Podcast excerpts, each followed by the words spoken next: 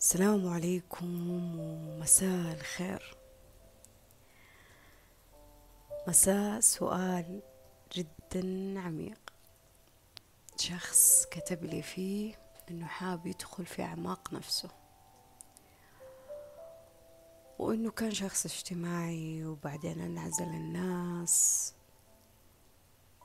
وحاب انه يعتزل الناس عشان يطور من ذاته. فهو سأل عن تجربتي في العزلة، وسأل عن التجربة اللي خذتها في وقت الحظر يعني، وتكلمت فيها أنا قبل كذا. لكن أنا هنا راح أقول لك هذه ليلة دافئة، يعني يوم دافي جالسة أشرب في قهوتي، الجو جدا لطيف بحكم إنه الشتاء قريب، وجالسة أسمع موسيقى جدا جميلة مدموجة كذا برشات مطر. حبيت إني أتكلم في الموضوع بشكل عام، وأدري إنه في بعض الكلام اللي أنا راح أقوله ما راح يناسب الكل، ولا راح يعجب الكل، ولا راح يرضي الكل، وفي نفس الوقت ما أعرف يعني هذا مستوى تفكيري في ذي اللحظة، هذا أنا الحين إيش ممكن يصير بعدين أنا ما أعرف صراحة. شوفوا، الحياة العزلة فيها صعبة. طيب، الحياة العزلة فيها صعبة، فإنك فكرة إنك تعتزل الناس 100% ما تقدر، إنك تتخلى عن كل العلاقات الاجتماعية في سبيل بحثك عن ذاتك، أنا أتوقع أنها فكرة نوعا ما ساذجة، يعني ما هي يقينية أنها بتوصلك لعمق الذات اللي موجود فيك، لأنه أصل المشاكل والهموم والغموم والأحداثيات اللي جالسة تصير في مشاعرك وزخم الأفكار السوداوي اللي في داخلك سببه إيش؟ سببه علاقاتك مع الناس، يعني علاقاتك في دائرة مكان نشأت فيه، في مكان تربيت فيه، أصحابك، أصدقائك، عمل، دراسة، وظيفة، غرباء، شريك حياة، حب، صداقة، إلى آخره. هم سبب في تكوين هذا النوع من المشاعر، مشاعر اللي أقصد فيها أنا زي الحب، الخيبة، الصدمة، الخيانة، الخذلان، سبب في تكوين الأفكار السوداوية اللي أقصد فيها إيش؟ إنه تكره نفسك، ما تحب نفسك، ترفض نفسك، ما تتقبل نفسك، إنك تشوف الحياة من زاوية سوداوية نوعا ما، يعني تقول كل شيء غلط وما في شيء تمام وأنا أكره الحياة، بسبب إيش؟ مواقف صارت في علاقاتنا مع الناس. العزلة هي مثل العلاج اللي يصرفه لك الدكتور وتضطر باضطرار انك انت تشربه او تتناوله، بينما انت احيانا تكون ما انت مقتنع فيه او ما انت مستصيغ لطعمه، لكن تدري انه العلاج هذا راح يكون بعد الله سبب في شفائك من مرض معين تتعاني منه. العزلة هي اشبه بالأعشاب اللي تاخذها في لحظة عصبيتك، خذ بابونج، خذ نعناع، روق. العزلة أشبه بالشيء اللي يروقك، العزلة أشبه بالأشياء اللي تجي تعيد إصلاح الأشياء المتراكمة أو الخربانة أو الثقوب اللي فيها. يعني شايف لما يجي شخص مهندس مثلا ويقول لك لا البناء لازم يكون كذا وفي زاوية كذا واللون كذا والشكل كذا، إيه، العزلة هي تكون سبب في هذا الشيء.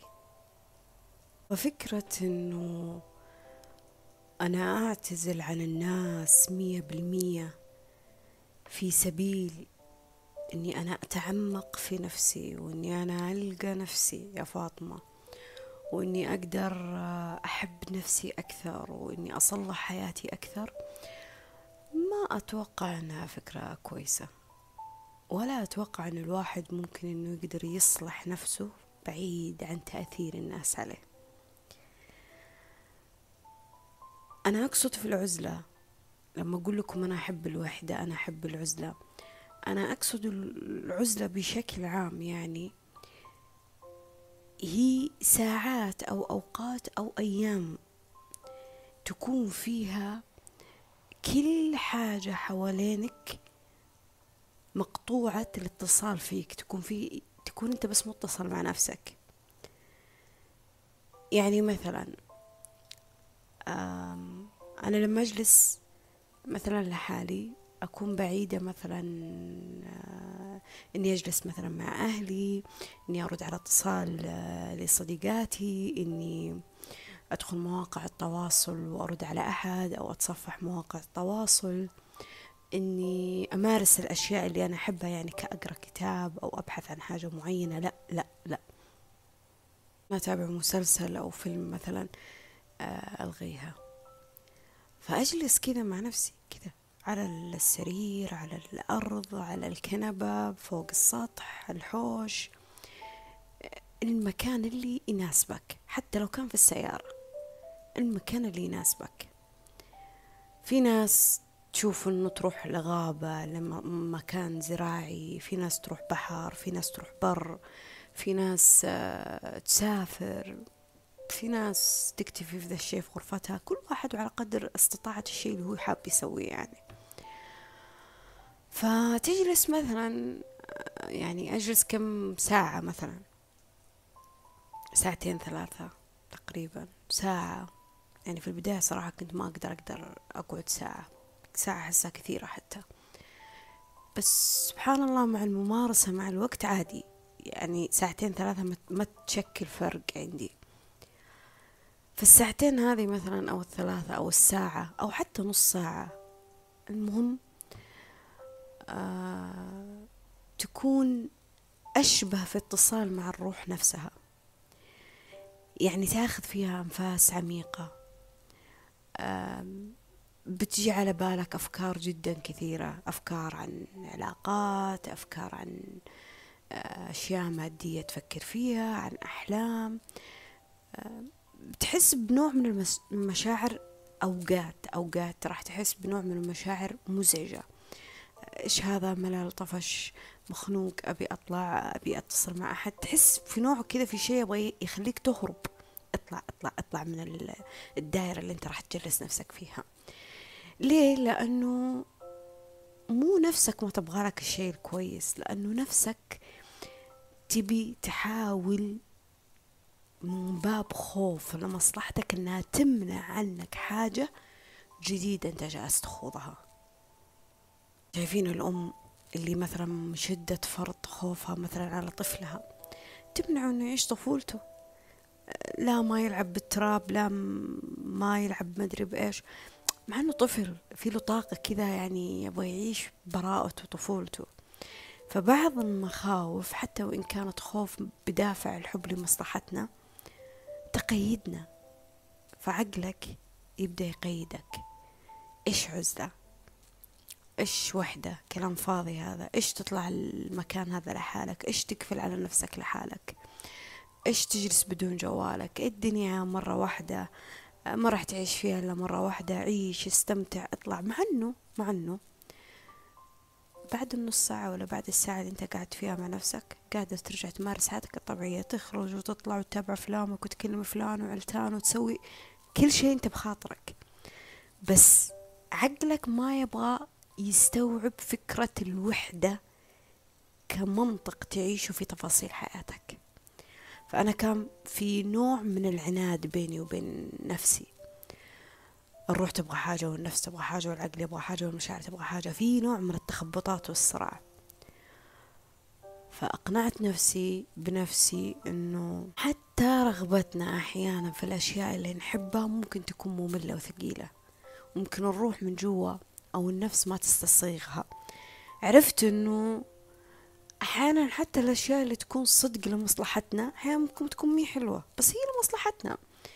يعني ما هي حلوة فكرة إني أنا أمسك الملزمة وأجلس أذاكر وما أدريش عشان أنجح في الاختبار، لكن فكرة إني أنا أخذ الشهادة عشان أتوظف ويكون عندي راتب أقدر أسافر منه، أقدر أشتري لي الأشياء اللي أنا أحبها، الملابس، السيارة، الأثاث، فكرة حلوة.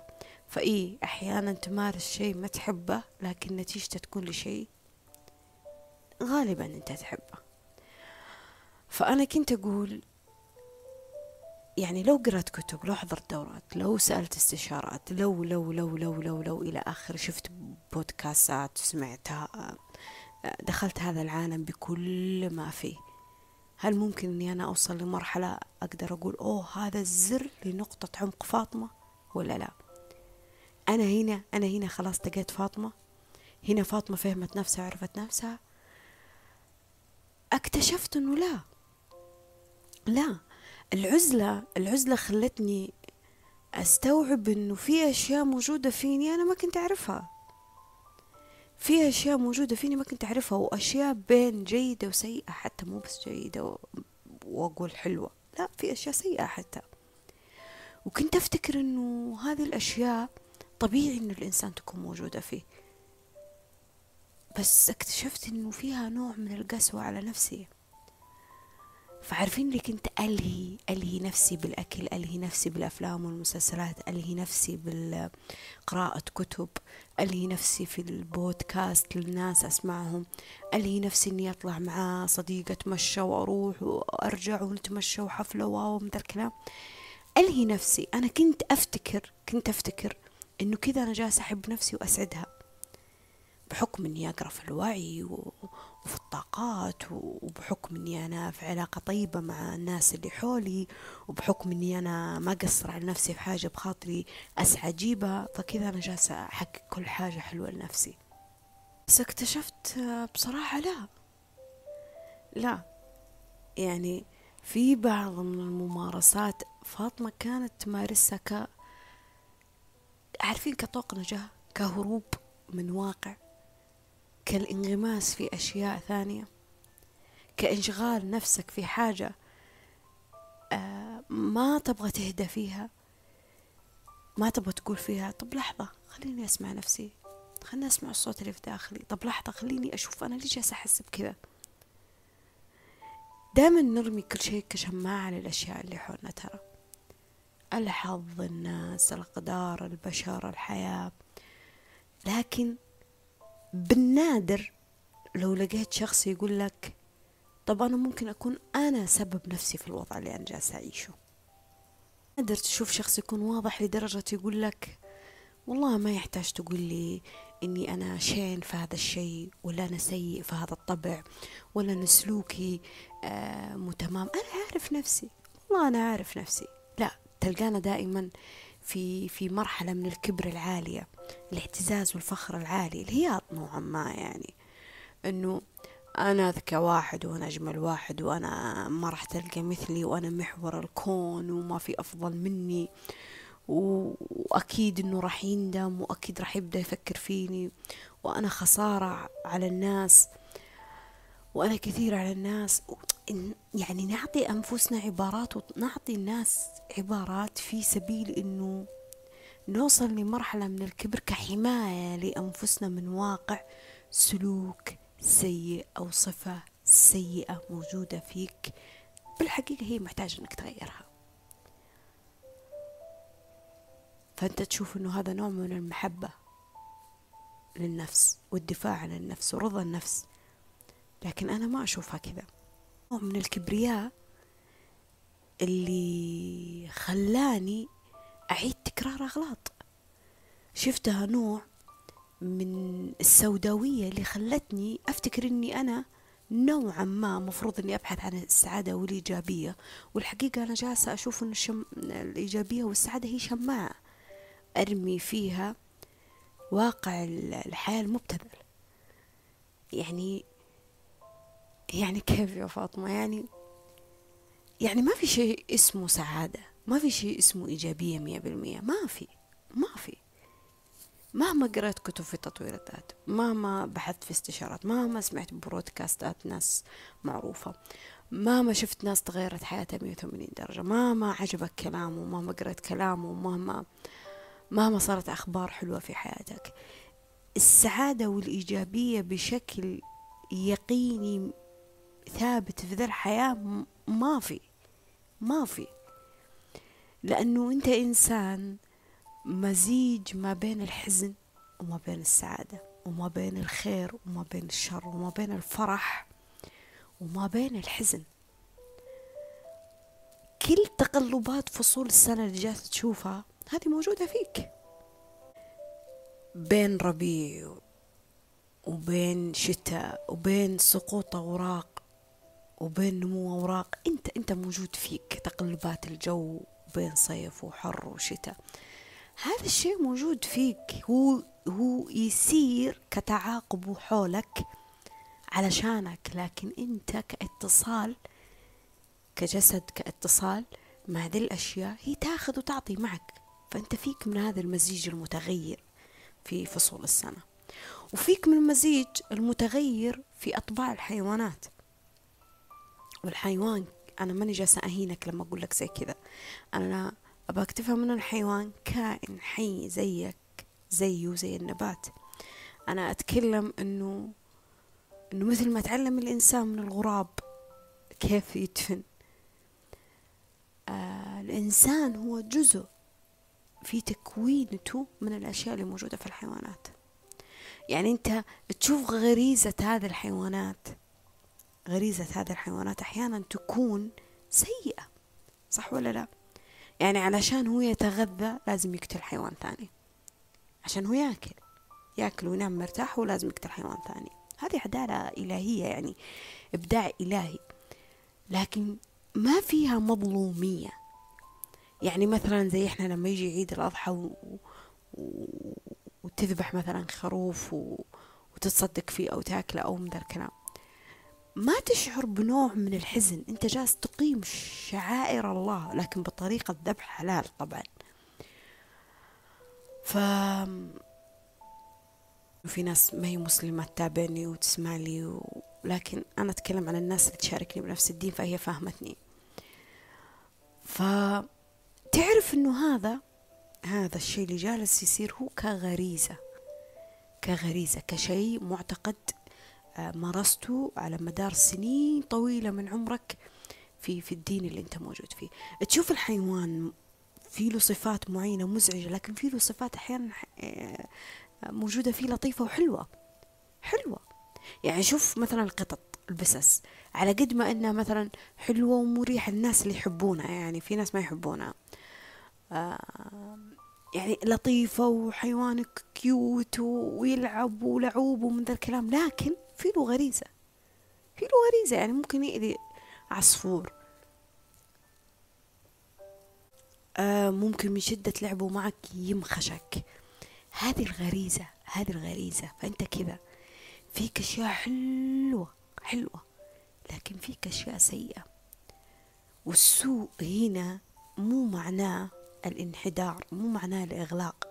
السوء هنا اللي أنا أقصد فيه السوء اللي يرفعك طبقة حلوة في حياتك.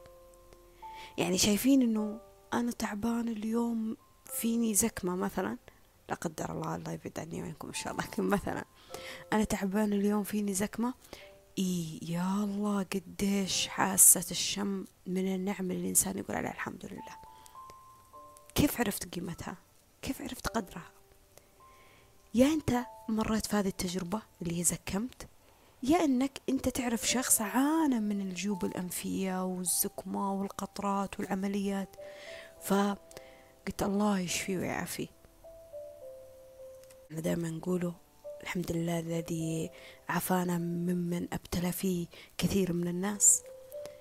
فالابتلاء هنا يخليك تعرف قدر النعمة اللي موجودة عندك. معناه أنهم هم سيئين ومبتليين؟ لا، هم كمان ترى عندهم حاجة برضو يقولونها لناس ثانية الحمد لله. ترى هي كذا الحياة، كذا سلسلة ورا بعض. فالعزلة هي نسيج من الأشياء هذه. يعني جايز أنك تسوي أي حاجة عشان تقعد فيها في خلوة مع نفسك، لكن الخلوة هذه علشان توصل لنتيجة معينة فيها لازم تهدأ. وأنا أقصد في كلمة تهدأ يعني ما تقاوم أي شعور أنت تحس فيه، ملان، طفشان، مخنوق، بخاطرك تبكي، جاتك ذكريات سوداوية، عادي ما في مشكلة. لو كان في ورقة وقلم بيدك كمان، الله، انت تكمل الحكاية حلوة وتكتب الأشياء هذه اللي تجي في بالك، ذكريات، صورة، فيديو، صوت جاء في بالك، حوارك مع نفسك. أحيانا الواحد يكون حواره مع نفسه سيء، قاسي قاسي قاسي قاسي مع نفسه. ترى أحيانا مو الناس تكون قاسي عليك بقدر قسوتك على نفسك. فالقسوة هنا سبحان الله تخليك تقول أنا سيء، أنا فاشل، الناس سووا، أنا ما سويت، أنا ما عندي، أنا ما حد يحبني، أنا ما حد يكلمني، الناس كلهم سيئين، أنا ما أقدر أتحملهم. فالحوارات هذه في لحظة العزلة تبدأ تكتشفها في نفسك. يا الله قديش الشقوق والثقوب تكون هي منفذ للنور، منفذ للنور اللي يدخل على حياتك ويخليك تبدأ تشوف الحياة من جديد. اللحظة اللي تبكي فيها تصفى الحياة، تصفى الرؤية عندك. اللحظة اللي تعبر فيها عن مشاعرك هي اللحظة اللي تهدى عندك الغصة وتضارب المشاعر في داخلك. اللحظة اللي تحكي فيها هي اللحظة اللي كذا تهدى الأوتار الصوتية اللي موجودة عندك. اللحظة اللي تكتب فيها هي اللحظة اللي تفرغ فيها كل الطاقة والشحنة اللي موجودة فيك المتراكمة فوق أكتافك ومضغوطة في حمل على أسفل ظهرك. انك تقول بدون أي مقاومة لأي شعور سلبي أنا أحس فيه، ولأي ذكرى سوداوية، ولأي مشاعر أحس فيها. كأنك تقول أهلا بالحزن، أهلا بذكريات السوداوية، أهلا بالأفكار الغريبة. إيه شيء مزعج، مرة مزعج، لكن أنا بحاجة أني أنا أصفي نفسي منه. فما في مقاومة. المقاومة أنك ما تهرب، المقاومة أنك ما تغير السالفة مع نفسك، المقاومة أنك تواجه، تكون قد المسؤولية اللي تعترف فيها لنفسك. يعني لا بأس من التراكمات، لا بأس من الأغلاط، لا بأس من الاختيارات والقرارات السيئة، طالما أنا عرفت أنا وين أنا راح أقدر أصل للمكان اللي أنا أبغاه. طالما أني اعترفت في ذنب فأنا في سبيل أني أعرف طريق التوبة. طالما أني اعترفت أنه فيني الصفة السيئة أو العادة السيئة أو السلوك السيء، فهذا كفيل أنه يحدث تغيير عندي. لكن في ناس ما تعترف، في ناس تكابر، تباجح حتى على نفسها. تخيل حتى على نفسها أنه جالس يأذي نفسه وهو مو حاس، ما يعني مو حاس. هو حسباله أنه لو اعترف بالشر اللي موجود في داخله والسوء اللي موجود في داخله، معناته أنه كذا كأنه أعطى الناس سلاح نقطة الضعف اللي موجودة فيه. لا، مين قال لك؟ ما في بني آدم على وجه الأرض ما عنده نقط ضعف، ما في بني آدم على وجه الأرض ما عنده غصة موجودة في داخله ما قدر للآن يلقى طريق الشفاء لها. ما في بني آدم ما عنده قصة يعاني منها، ما في بني آدم ما عنده مشكلة أو ابتلاء إلا مر فيها، ما في بني آدم ما قد أخذ قرارات أو اختيارات سيئة في حياته. ما في أحد كامل، ما في أحد مثالي، ما في أحد وصل لدرجة أفضل من الدرجة اللي أنت جالس تعاني منها. ما في، كل الناس عندها جانب مظلم في حياتها، جانب أحيانا يكون بعيد عن علاقات الحب، حتى يكون في مشاكل مادية، مشاكل أحلام، مشاكل عائلية، ظروف شخصية، مرض لا قدر الله جالس يصارع العلاج فيه، رغبة في الإنجاب، رغبة في الحصول على العمل، رغبة في النجاح. كل إنسان، مو بالضرورة ترى قصص الحب هي تكون محور كل حاجة الإنسان يعاني منها، مو بالضرورة. يعني أحيانا الواحد لما يتكلم من حزن في حاجة معينة، مو دائما هي قصص الحب المتصدرة في حياته. يعني كل إنسان يعاني من حاجة معينة الله أعلم بها. ساعات يطلع للناس بمظهر قوي، يبتسم ويضحك ويساعد هذا ويساند هذا وتشوفه كذا بزوايا معينة ناجح في حياته، لكن أنت ما تدري وش الأشياء اللي موجودة في داخله، أنت ما تدري وش هو من هم يصارعه، أنت ما تدري وش الشيء اللي يقرقع في داخله. كذا كأنه مثل الكلاكيع اللي هو مو قادر يفككها. كلنا دائما نبحث عن الشفاء، الشفاء الروحي والجسدي والنفسي. كلنا دائما نتصدق بدافع البركة، بدافع الإصلاح، بدافع المغفرة. كلنا عندنا خطيئة نحاول ندفنها في حياتنا. ما في مثالية، ما في مثالية. اللي انت صنفته مثالي أو كامل، هذا شخص مبدع، مبدع في التمثيل أمامك، إنه قادر على الإيجابية الكاملة في الحياة، أو شخص قادر إنه يطلع لك بصورة خلينا نقول جميلة، صورة مكتملة. لكن في الحقيقة هذا المفروض إن إحنا نسوي، هذا المفروض، لأنه ما ينفع إنه إحنا نشارك نقاط ضعفنا وهمومنا وغمومنا ونقاط حزننا وأسرارنا ومشاكلنا مع كل من هب وأدب، يعني مع كل خلق الله. ما ينفع. جايز يكون لك بيست فريند أو صديق مقرب مرة، وهو اللي يكون جزء من رحلة الحياة اللي أنت جالس تعيشها، فهو يشاركك هذه الكلاكيع اللي موجودة فيك وجانبك المظلم، وجايز ما يكون عندك. فتكون هذه الأشياء هي موجودة في نطاق علاقة متصلة ما بينك وبين الله فقط فقط، ما حد يعرف عنها، ما حد يشاركك فيها. انت تطلع بأفضل صورة، انت تنجز عملك وتنتهي، انت تخلص امورك تنتهي، انت تتشافى ذاتيا بينك وبين نفسك. ما انت بحاجة انك تظهر للناس انك جالس تعاني من هذا الشيء. لكن ما فيها عيب ولا فيها خجل ولا فيها اي احراج لو كان حزنك بان في مواقف معينة، لو كان ضعفك بان في مواقف معينة. انت دائما لاحظ انه هذا الحزن او هذا الضعف او هذا الخوف لو بان في وتيرة معينة، فاذا اللي خلى هذه المشاعر موجودة عندي او الافكار هذه موجودة عندي، خلى في جانب معين القوة والفرح والشجاعة والجراءة برضو موجودة عندي. ترى العزلة كأنها تكشف ستار الليلة المظلمة في داخلك، كأنها تقول لك أنا بخليك تشوف الشيء اللي أنت ما أنت راضي تشوفه في نفسك، وأنا بخليك تستوعب الأشياء على واقعيتها، الأشياء اللي أنت ما زلت تحط لها أعذار وشماعات وتبرير وحجج في سبيل أنك تنقذ نفسك فيها وأنت جالس تغرق في الوحل. العزلة هي ممارسة عميقة للروح، موجودة على مر العصور كلها. حتى الأنبياء هم أنبياء كانوا يروحوا أماكن يختلوا فيها، لكن الاختلاء ما بعد اختلاطهم في الناس، ما بعد وأنكر تأثيرهم على الناس. يعني أنا ما أروح أنعزل وأقول خلاص الله يهديهم ويصلحهم وأنا معزول في نفسي بس أبي أصلح في نفسي، لا، كانوا هم يختلوا ويعتزلوا لكن بعدين يرجعوا يمارسوا الحياة مع زوجاتهم، في عملهم، مع الصحابة، مع الناس اللي يجلسون معهم، في في في في مصالحهم، في أشيائهم الشخصية. عادي، الحياة ماشية. فهي العزلة مو معناها الكره والبعد واجتناب الناس 100%، لا طبعا. أنا ما أعيد إنك أنت تبعد عن الناس، بالعكس، الناس هم واحد من الأسباب اللي تخليك تكتشف نفسك، واحد من الأسباب اللي تخليك تولع اللمبة على نفسك، واحد من الأسباب اللي يكون فيها نضج روحي علاقاتك مع الناس.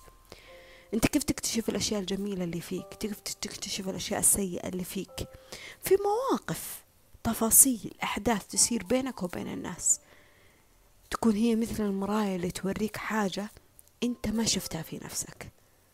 أيد البعد عن الناس في سبيل دخول العزلة، لكن أنا أيد إنه ما في مشكلة إنك تجلس مع نفسك في الأسبوع مرة ولا كل يوم ساعة أو ساعتين أو نص ساعة مع نفسك، تختلي فيها مع نفسك، بعيد عن مواقع التواصل، بعيد عن الناس اللي حولك، بعيد عن الضجة اللي موجودة في حولك. يعني ما في مشكلة لو تشغل موسيقى هادية، ما في مشكلة لو تجلس بهدوء تام، تاخذ فيها أنفاس عميقة، تهدى فيها، تسمح للأفكار تطلع، تسمح للمشاعر اللي فيك تطلع، بدون أي خوف، بدون أي خجل، بدون أي أحكام. يعني ما ينفع تقول والله أنا إيجابي وأنا أنا عندي وعي، أنا كيف ممكن أتذكر ذيك الصدمة وأبكي عليها، ولا أتذكر ذاك الموقف وأخاف عليه؟ لا، عادي، ما في مشكلة، عادي. يعني لا بأس من المشاعر السلبية ولا بأس من المشاعر الحزينة. هذا مو دلالة على أنك أنت ضعيف لدرجة أنه ما يحق لك تعبر عن الشوق ولا الحنين حتى لو كانت الناس ما تستاهل. ما يحق لك أنك تحرم نفسك من أنها تخرج المشاعر اللي موجودة فيها. عادي طلع المشاعر، طلعها، ما في مشكلة. يا ما أنا تذكرت ناس انتهت، ويا ما حنيت لناس ما عاد راح ترجع، ويا ما اكتشفت سوء تصرفات موجودة فيني وفي اسلوبي وفي شخصيتي، يا ما شفت نواقصي، يا ما شفت ثغراتي. يعني أنا أعطيكم على سبيل المثال، اكتشفت أني مثلا كنت غاضبة وعصبية، واكتشفت أني شخصية كسولة. كيف عرفت ذي الأشياء؟ في علاقاتي مع الناس، لكن العزلة خلتني أسلط الضوء أكثر على نفسي. صارت مواقف الناس حكمت علي فيها، لكن ما أخذت حكمه بمعنى اليقين، لكن العزلة ساعدتني أني أنا أكتشف هذا الشيء في نفسي. في العزلة تعرف أنه ما في يقين كامل، وما في حقيقة مطلقة، وما في أحد على وجه الأرض يقدر يعرف إيش هي النهاية. ما يعرف. الشيء الوحيد اللي نقدر نجزم فيه إنه الإنسان في يوم من الأيام تخرج منه الروح فيصبح جسد ما يقدر يتحرك ولا يقدر يعطي أي ردة فعل لأي حاجة، وفوق من الأفضل هذا الجسد هو إكرامه ودفنه بس. لكن ما تدري شو ممكن يصير. نحن قرينا في الكتب، في الأديان، نحن سمعنا في نظريات لبعض الناس، لكن ما في إنسان يقدر يعرف 100% النهاية الحقيقية لهذا الحياة. لكن على أمل الجنة، على أمل الرحمة، على أمل الغفران، كل إنسان سبحان الله في ديانته يشوف الله بزاوية معينة. فأنا أشوف أنه في بعث، وفي حساب، وفي عقاب، وفي جنة، وفي نار. فأنا أشوف هذا الشيء موجود في ديني، وأنا أؤمن فيه. يعني ما آمنت في شيء ما فهمته، أنا فهمته آمنت فيه، فكونت الصورة اللي داخلي فيها. فالعزلة هي تخليك تفهم هذا الشيء. اللي أبي أقوله لك أنه تطوير نفسك وتهذيبها وتعليمها وتحقيق أشياء موجودة في حياتك كأحلام تبغاها، هي أشياء أصلا راح تستمر معك إلى ما لا نهاية على وجه الأرض. يعني ما في نقطة. يعني ما راح تقول مثلا أنا والله جبت هذه السيارة خلاص نقطة، هذه السيارة حقت أحلامي ومستحيل أغيرها وراح تبقى معي. ما في كذا. وما في مثلا علاقة تقدر تقول خلاص هذا الشخص هو الحياة والنجاة وكل شيء وأنا بحط نقطة. ما في. هي أغنية جميلة جدا لأديل، يعني أنا أحب أسمع أغاني أديل. قالت فيها في مقطع من أغنية لها Stop trying to be somebody else. توقف عن محاولة أن تكون شخص آخر. توقف عن محاولة أن تكون شخص آخر، لأنه من المستحيل إذا تجسدت واستنسخت كجسدك، كروحك، كنفسك، كتفكيرك، كمشاعرك، بالأشياء اللي حولك، بدون ما تبني شخصيتك المستقلة، راح تقدر ترتاح من جوا، راح تقدر تلقى الطريق حق الروح الأساسي. في الغالب ارتباطاتنا في الأشياء اللي حولنا هي سبب للنضج والوعي والارتقاء والإصلاح والتغيير اللي راح نلقاه في حياتنا. أعطيك على سبيل المثال حاجة، جايز أنا ما أحب نفسي، طيب ممكن أنا شخص ما أحب نفسي، ماني متقبلة نفسي وكارهة نفسي وحياتي ووضعي وكل شيء فيني، شكلا مضمونا فكرا اللي هو كمثال يعني.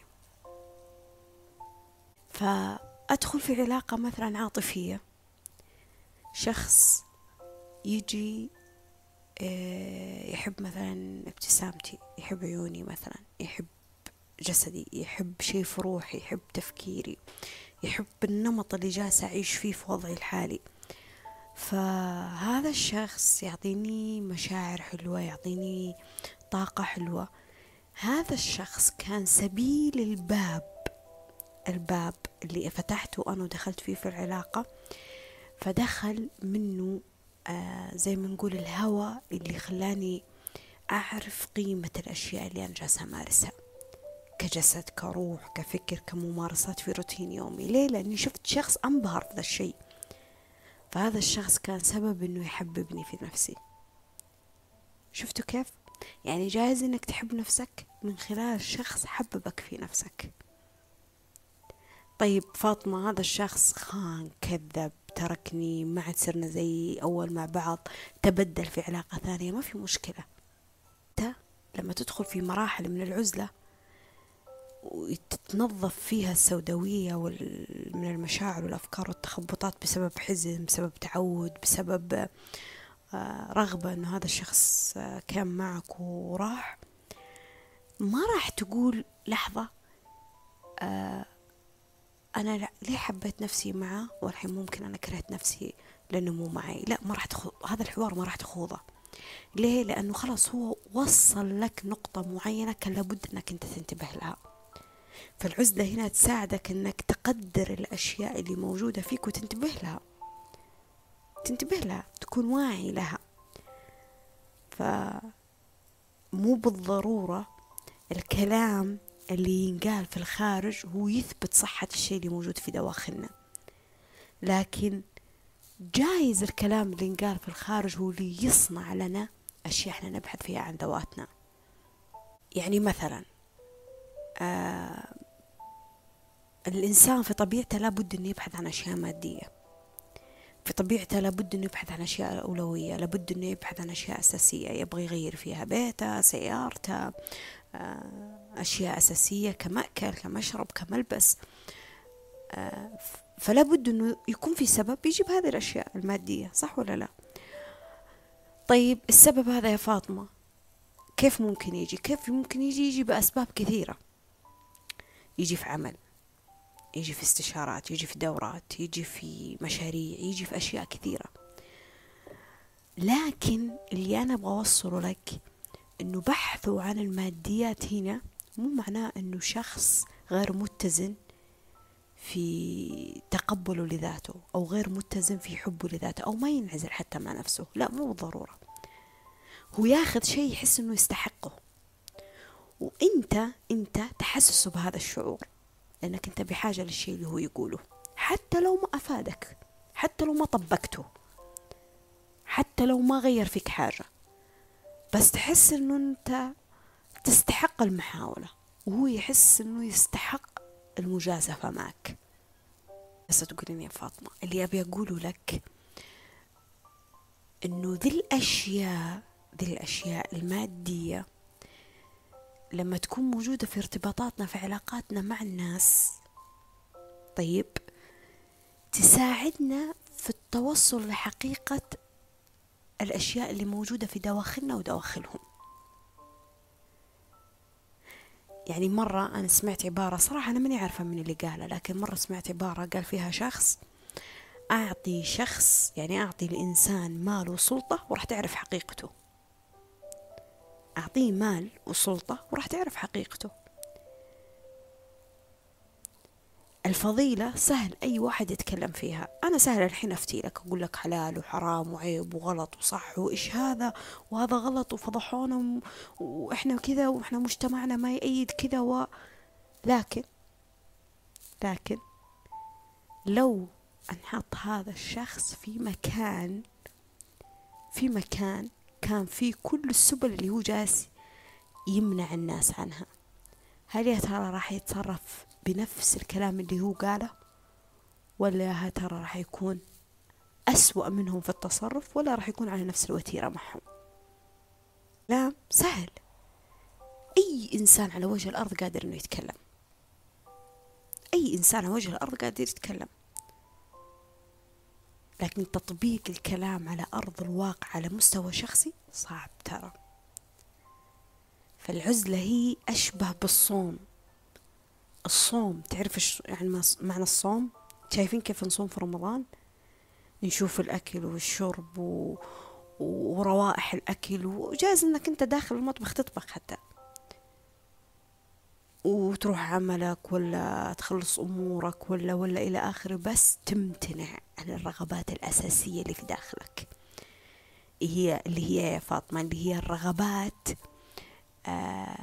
اللي الجسد يحتاجها كتغذية أساسية، له أكل وشرب وجنس وممارسات خاطئة حتى لو كان في من خلالها أشياء مادية.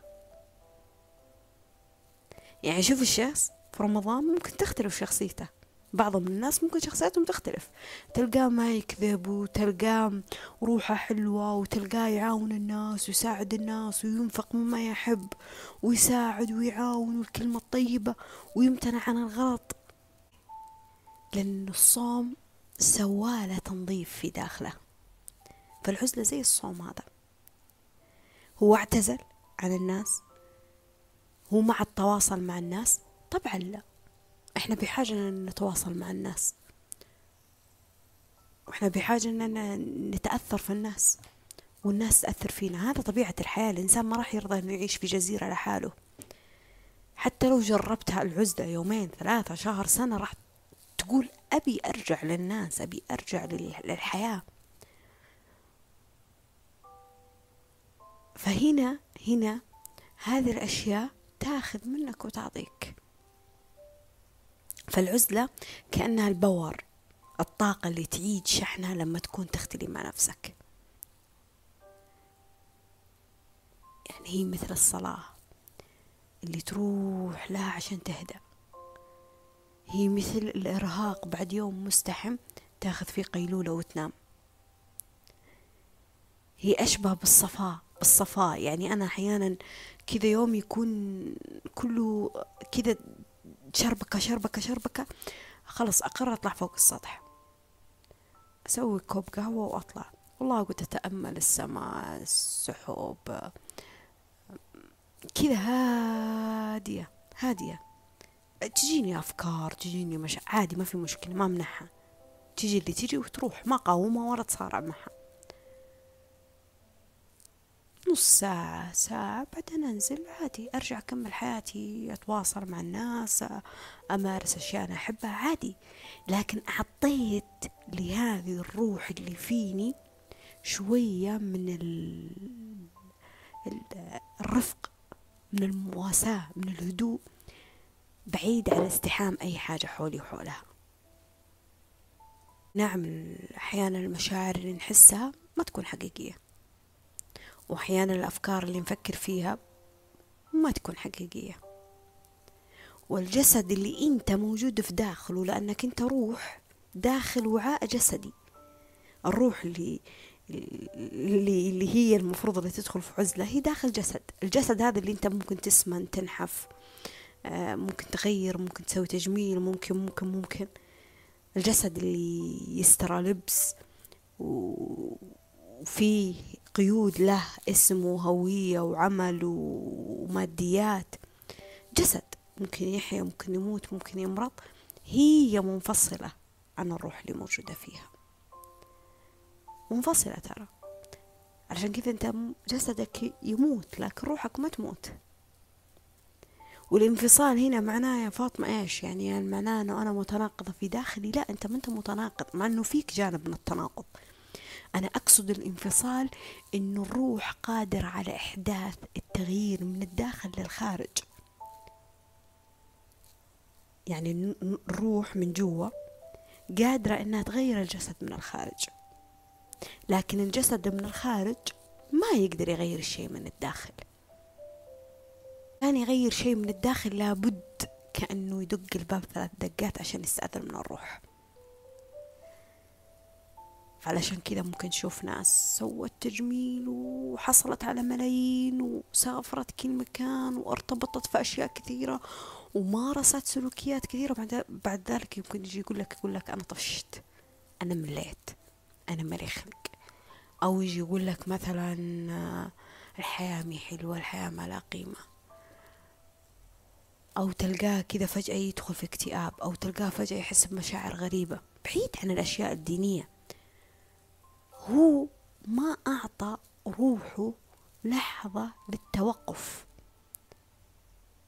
لا هو أفتكر أنه كل حاجة يسويها هي نهاية لحاجة معينة، مع أنه ما في نهاية. اليوم إذا أنت تحلم بحلم، الحلم هذا لو تحقق راح تعيد حياتك لحلم جديد. اليوم هذا أنا وأنت فيه جالسين نتكلم فيه ونسجل فيه ذا المقطع، في شخص يموت وفي شخص يحيا حول العالم. اليوم 1000 فكرة وفكرة تجيني وتجيك، تخبطات في المشاعر تجيني وتجيك، ارتفاع في المزاج هابط ومرتفع، تغير مثلا في روتين أكلك، تغير في نمطك الرياضي، تغير في هوايتك، تبحث عن هواية، تبحث عن حوافز، محفزات تثير الدوبامين عندك، يعني هرمون السعادة عندك، تجرب، تقفز، هذه كلها أشياء طبيعي إنه الإنسان يبحث فيها عن نفسه، ترى عادي حلوة، لكن ما هي بالضرورة هذه الأشياء هي اللي تشبع الروح، لا هي ما راح تشبع الروح، لأنه كأنها زي البركان اللي لابد أنه راح ينفجر صاحبها في يوم من الأيام، وما تدري متى وكيف ممكن يتحول ذا الشيء. فعشان كذا الواحد يحتاج أنه يهدى. الروح تحتاج أنها تهدى. يعني لما أحد يقول لك كيف حالك تقول والله الحمد لله أنا طلعت وخرجت وسافرت وكلمت واشتريت وسويت، عكس لما أقول لك كيف حالك أنت كيف حال روحك، أنت بعيد عن أي حاجة حولك، بعيد عن اسمك، بعيد عن عملك، بعيد عن هوايتك، بعيد عن شريك حياتك، بعيد عن أحلامك ورغباتك. أنت كيف حالك؟ داخلك كيفه؟ متأثر من صدمة، من خيبة، من زعلان، ولا مبسوط، ولا راضي، ولا عنده رغبة؟ فإحنا نبحث عن الأحلام، نبحث عن التطوير، نبحث عن التغيير، نبحث عن الارتقاء، نبحث عن النضج، في سبيل إن نوصل لمرحلة نتصل فيها مع أرواحنا بشكل كويس. ترى يعني اللي يمارس هواية معينة مثلا هو كنوع من العزلة يدخلها مع نفسه، ترى ليه؟ لأنه راح يبحر بنفسه. فترك الموسيقى تطلع بطريقة غريبة، أو تلقى العبارة تطلع تقراها بطريقة عميقة، أو تلقى لما يغني مثلا صوتها في نوع نبرة غريبة. في ناس مالك يومين 3 أيام من شفتهم، ولما تشوفهم تقول أحس فيك شيء متغير. لا هو ما تغير، لكن ممكن في شيء أحدث في روحه تغير فيه وهجة الوجه فيه. عزلة هي مطلب صراحة. يعني أنا بالنسبة لي كفاطمة، أنا ما أعرف عنك، لكن أنا بالنسبة لي فاطمة ساعدني في أشياء كثيرة في حياتي. يعني أنا أحب أتواصل مع الناس اللي أحبهم، وأحب أجلس مع أهلي، وأحب أطلع وأخرج وأبحث عن أحلامي ورغباتي، وأحب إني أسعى في ذا الحياة، لكن أحب برغم زخم التواصل في الأشياء كثيرة على مواقع التواصل على الناس اللي حولي، أحب أني لازم في يومي كله لازم ساعة، نص ساعة، ساعتين اللي هي أكون فيها مع نفسي، بعيد عن أي حاجة، أنا ونفسي، بس أنا ونفسي. ساعات أعاتبها، ساعات أحضنها، ساعات أواسيها، ساعات أزعل منها، ساعات أخليها تفرغ، أقول يلا معلش ابكي ما في مشكلة. وساعات والله ألقى نفسي كذا فيني طاقة، أحس ودي أقوم أنط في مكاني، ما أدري ليه. فأعطوا نفسكم فرصة العزلة، إن العزلة سبحان الله تعطيكم زي النور. أحيانا أحيانا لما تطلع من بحر المشكلة إلى سطحها فوق، يعني لما تشوف الأمور من فوق مو عكس لما تشوفها من جوا. فلما تشوف الأمور من فوق تقول أوه أنا كنت كذا في المعمعة هذه، سبحان الله. فجأة كذا تجيك حلول، تجيك تفاكير، تجيك كذا مشاعر حلوة، سبحان الله. يعني في حكمة في الموضوع. يعني التدبر عزلة، النظر في الأشياء عزلة، الممارسة في تفاصيل معينة عزلة، استماع للصوت الداخلي عزلة. يعني خلي لو كان 80% في طقوس يومك أشياء مو بالضرورة أنت مستصيغها، خلي لو على الأقل 20% في يومك شيء أنت تحبه مستصيغه. أنا أدري أن الحياة ما تمشي على الكيف ولا تمشي على الكم، أدري أن الحياة ما على كيفنا، وأدري أنه في أشياء تسير وأشياء ما تسير وأشياء غصبا عننا وأشياء بكيفنا، لكن دائما خلي في مكان تقدر فيه تحتضن فيه نفسك، دائما خلي في مكان تقدر تقوي نفسك، تطبطب فيه نفسك، تفرغ فيه كل اللي في داخلك. مكان ما يخليك تستنكر الوحش اللي موجودة في داخلك، الشر اللي موجودة في داخلك، الظلام اللي موجودة في داخلك، الضعف اللي موجودة في داخلك. يا أخي مهما انغمست في ذا الحياة، مهما تعمقت، مهما كنت اجتماعي، مهما مريت بتجارب وخبرات وصدمات وإلى آخره، عادي. خذ من الحياة الأشياء السيئة وعيش مشاعر الحزن اللي فيها.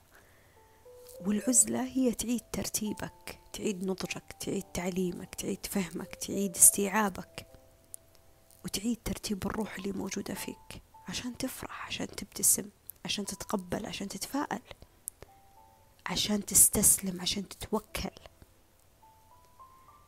دايما أقول لنفسي في فاصل بين الحزن والسعادة، يا فاطمة لا تغفلين عنه.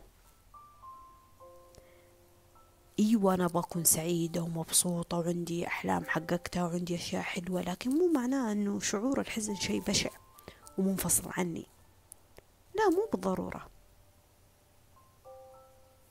بس على مدار سنوات وصلوا لنا فكره يعني انه الواحد لما يكون حزين هو مكتئب، ولما يكون مكتئب معناته شخص سيء، معناته هذا المفروض انه ما يكون متعايش معنا في ذا الدنيا، لازم تكون متأمل ومبسوط وفرحان وسعيد وتحقق أحلامك.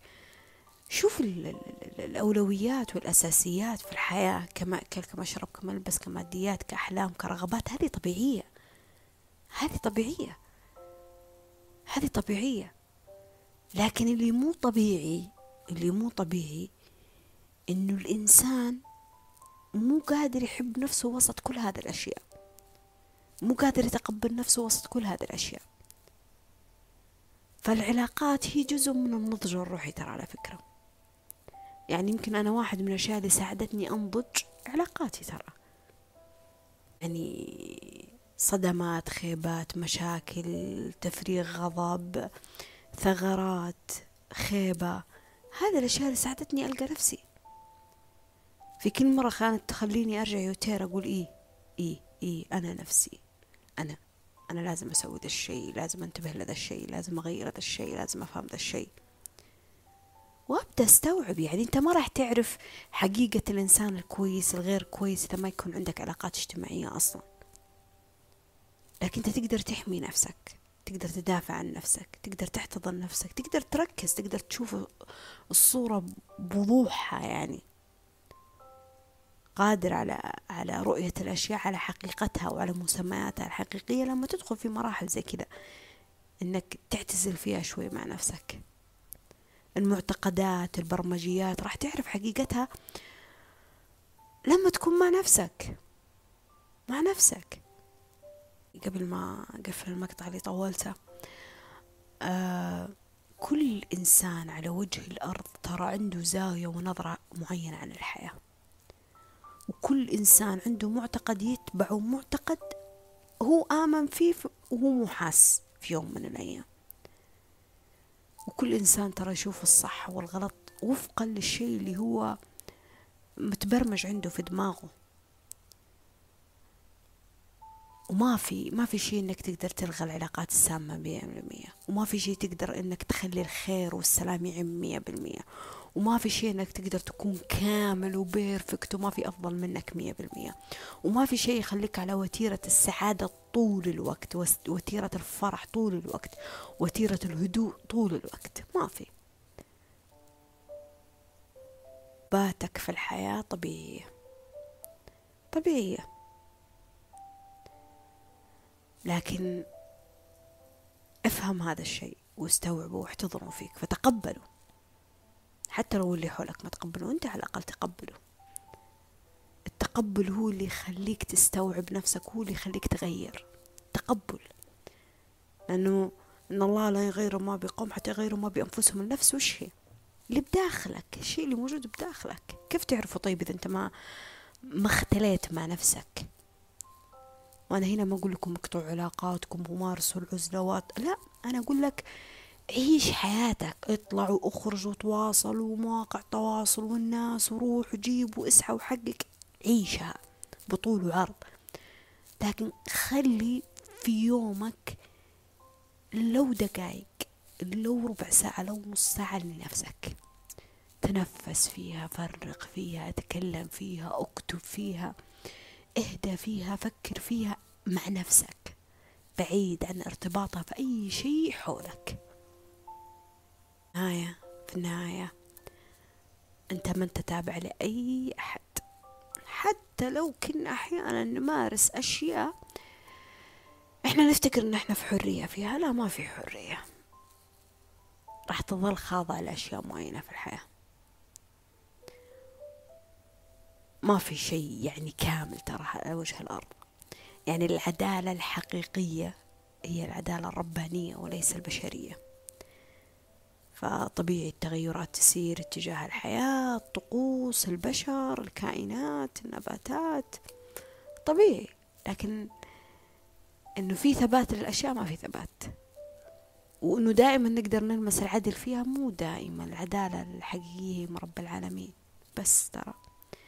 عشان كذا في اختلاف في المقامات، في المكانات، في الماديات، في نمط الحياة، في الظروف، في القوانين، في السلوكيات، بس انت ابحث عن نفسك فيها. يعني عادي يكون عندك أشياء أولوية تبحث عنها، اللي هي تجيب لك أشياء أساسية في حياتك كمأكل، مشرب، ملبس إلى آخره، وعادي إنه علاقاتك تنبنى على كذا، ما هي مصلحة ولا هي منفعة متبادلة. أكيد أنت بتقدم شيء وبتاخد شيء، هذا طبيعي. في بعض من الناس لما تدخل في مراحل من العزلة تفتكر أنه أنا نفسي تعز علي، أنا ما أقدر أخذ من الناس شيء ولا أعطي الناس شيء. ليش طيب؟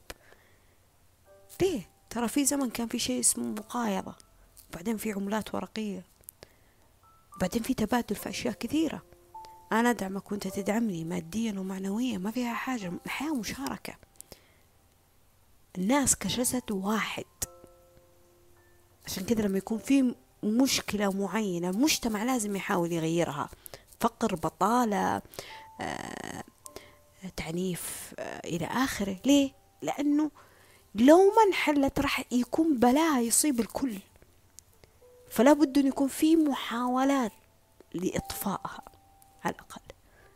فالناس أنت راح تظل تأخذ وتعطي معاهم، وهذه أشياء أولوية وأساسية، ما فيها عيب ولا فيها غلط ولا فيها أي شيء يمس الكبرياء والكرامة عندك.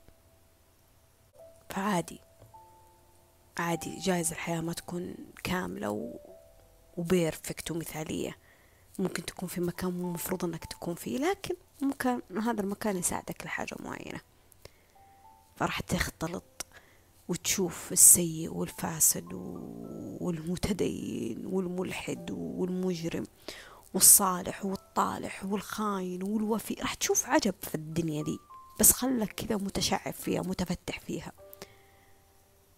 وراح تشوف الأشياء المادية كيف صنعت في حياة الناس وكيف دمرت في حياة الناس. عادي، خلي الأشياء هذه كأنها مراية تساعدك في أشياء موجودة في حياتك، خذ اللي ينفعك منها وسيب اللي ما ينفعك فيها، عادي. ثاني حاجة، شيء لا تتوقف عن البحث، لا تتوقف عن البحث مهما مهما مهما مهما مهما مريت في أشياء موجودة في الحياة. عادي طبيعي نغير القصة عشان نحن نستسلم، احنا خلاص سلمنا الأمر لرب العالمين، لأننا سعينا، لأننا بحثنا، لأننا سألنا، لأننا جربنا وما زبط أو ما اكتمل أو ما صار. عادي ما في مشكلة إني أنا أغير القصة وأنشغل في شيء ثاني. جايز ذا الموضوع يحتاج ينضج، جايز ذا الموضوع يحتاج تسليم كامل مني لرب العالمين. خلاص لأني أنا سويت كجسدي كروح على الشيء اللي بيدي. تغير القصة، تغيرها انك تنشغل في شيء ثاني، خلاص تبدأ تنشغل في شيء ثاني، مو تغيرها لأنه انت اصلا ما جربت وما سويت ولا حاجة. وفي الحياة، الحياة هي عبارة عن بحث دائم دائم دائم دائم. انا طلعت فوق السطح وجالسة اشوف القمر قدامي، يعني وقفت التسجيل وقلت يلا بطلع فوق وبشوف الغروب. ولما شفت الغروب كذا والدنيا بدت تظلم، سبحان الله طلع القمر ومنور منور بطريقة عجيبة عجيبة. راح أحاول إني ألقط له صورة وأنزل على إنستغرام وتويتر، مع إنه أنا ما أحس في شيء ممكن يطلع الجمال مثل ما الشيء تشوفه بعينك يعني. فهذه عزلة، شايف كيف؟ هذه عزلة، إني أنا طلعت فوق واستمتعت بشوفة القمر وجلست مع نفسي، ما عندي أحد، ما بجنبي أحد، ما أتكلم مع أحد، ما دخلت مواقع التواصل، تراسلت مع أحد، أنا مني لنفسي. عبارة عن أماكن ندور فيها المكان المطمئن لأرواحنا.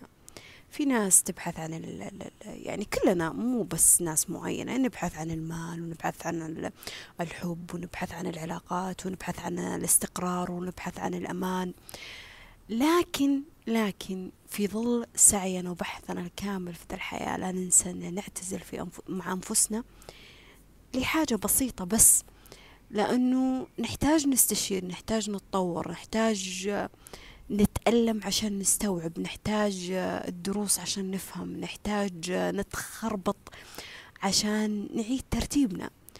فأحتاج أني أتقبل ظلامي، سوئي، شيني، عيوبي، ثغراتي، نواقصي، علشان أبدأ أشوف أنا مميزاتي وإيجابياتي. يعني سبحان الله الإنسان لما يلمس السوء اللي في داخله، يعني نغزاته ووسوسة الشيطان، أخطاءه، تخبطاته، شره، النوايا الأحيان اللي تكون نظيفة كذا، يقدر يلمس هذا الشيء في أرواح الناس. سبحان الله لما تكون بصير على نفسك تجيك زي الاستنارة في أرواح الناس اللي قدامك، مو يقين مو حقيقة دائم، لكن في زي الاستنارة. يعني عارف اللي تقول والله أنا كنت حاس، والله أنا توقعت، يعني باين في وجه الشخص، باين في كلام الشخص. أحيانا الناس ما تلمس هذه التفاصيل، لكن أنت تلمسها لأنك شفاف مع نفسك، فاهم نفسك. أنا ما أقول لك اعذرهم على أخطائهم تخبطاتهم، لا لا لا لا لا، أنا ما أقصد هنا عن كذا، يعني لأنه في سوء لا يحتمل، في جرم لا يحتمل، يعني مو كل الناس عندها الطاقة على الغفران والتسامح والتصالح وفتح الصفحات وإعطاء الفرص، لكن على الأقل تقدر تشوف الجانب هذا اللي فيك، تقدر تشوف الجانب اللي فيك. يعني سبحان الله العزلة أشبه بالمنظر اللي جالسة أشوفه قدامي، يعني سبحان الله، يعني الدنيا ظلام ظلام، أنا فوق سطح، الدنيا ظلام، ما في إلا نور اكتمال القمر. يعني شايف الظلام هذا اللي انت فيه في حياتك، القرارات الاقتصادية السياسية السعي الأحلام الشغف البحث مشاكل العلاقات الابتلاءات إلى إلى إلى إلى آخره، يجي زي كذا زي شعاع نور القمر واكتمال القمر، هذا يضيء لك في وسط العتمة نور.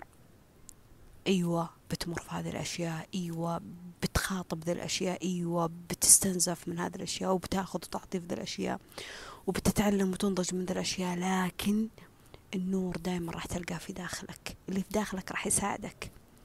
اللي يساعد نفسه قادر يسمح للناس تساعده، قادر يسمح للحياة تساعده. اللي يساعد نفسه قادر انه حتى يدعي، يتخاطب مع الله، يتواصل مع الله بطريقة آمنة. اللي يساعد نفسه ويلاحظ النور اللي في داخله قادر انه يعذر نفسه ويسامح نفسه على اخطائه وعلى تخبطاته وعلى قراراته. قادر يلمس الامل، التفاؤل، حتى لو مر في ايام كئيبة حزينة ما في مشكلة، لكن قادر انه يشوف النور اللي في داخله. فالعزة هي اللي تخليك تشوف ذا الشيء، هي استراحة من ضغط اليوم الكامل، 10 دقائق، نص ساعة، ساعة، اللي هي بالطريقة اللي تناسبك وفي المكان اللي يناسبك وفي الوضعية اللي تناسبك. المهم انك انت ترتاح. في ناس تشوف ان التأمل هو العزلة، ناس تشوف في الصلاة عزلة، ناس تشوف في الهدوء عزلة، ناس تشوف طلعتها في البر عزلة، في عند البحر عزلة. المهم الوضعية اللي تناسبك. حاب وانت في عزلتك تمارس الكتابة، انا بصراحة افضل، لاني انا بالنسبة لي اشوف الكتابة تفرغ اشياء كثيرة وبعدها تشق الورقة ترميها اللي هي. حاب انك تجلس تتكلم كذا مع نفسك، عادي، لا بأس من الجنون، ما في مشكلة، ما عندك أحد، ما حولك أحد، ما في مشكلة إنك تتخاطب مع روحك يعني. فبس إيش اللي خلاني أوقف على نفسي؟ اللي ساعدني عن العزلة، اللي لدرجة إنه الشخص هذا افتكر إني أنا إنسانة ما شاء الله حياتي مثالية، وأنا حياتي مو مثالية أبدا، حياتي ناقصة أشياء كثيرة، والحمد لله على حسن الظن اللي طلع لكم قدامكم يعني.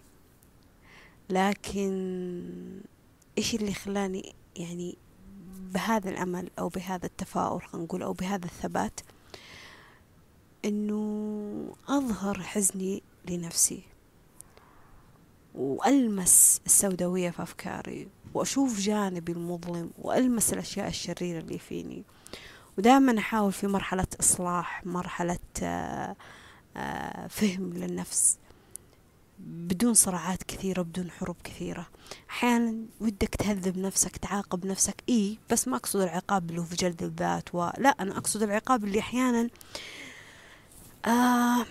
يعني اللي أشبه بزي الصوم. تدري إنه مصلحتك وفائدة برغم شهوتك للأكل، برغم شهوتك الجنسية مثلا، لكن تدري إنه الصوم هنا مفيد لك، اللي هو بتصوم 6 ساعات 7 ساعات اللي هو يعني، وبعدين بتفطر، بتكافئ نفسك وبترضي نفسك. فبس العزلة كذا، أدري إن أحيانا تكون مزعجة، أحيانا تكون يا عمي إيش الخرابيط هذه، أحيانا ما تطلع منها بحاجة ترى، يعني ما تجيك فكرة ما يجيك شعور، لكن سبحان الله الهدوء يوم عن يوم عن يوم يوم عن يوم كذا يفهمك الأشياء اللي في داخلك، يعني تستوعبك أنت تستوعبك. وعمر ما في بني آدم راح يكون أفهم منك بنفسك، أنت أفهم الناس بنفسك، عارف إيش الغرض من هذا السلوك، من هذه العادة، من هذا الكلام، من هذا التصرف. وبس ما أدري أنا وفيت الموضوع حقه ولا لا، أتمنى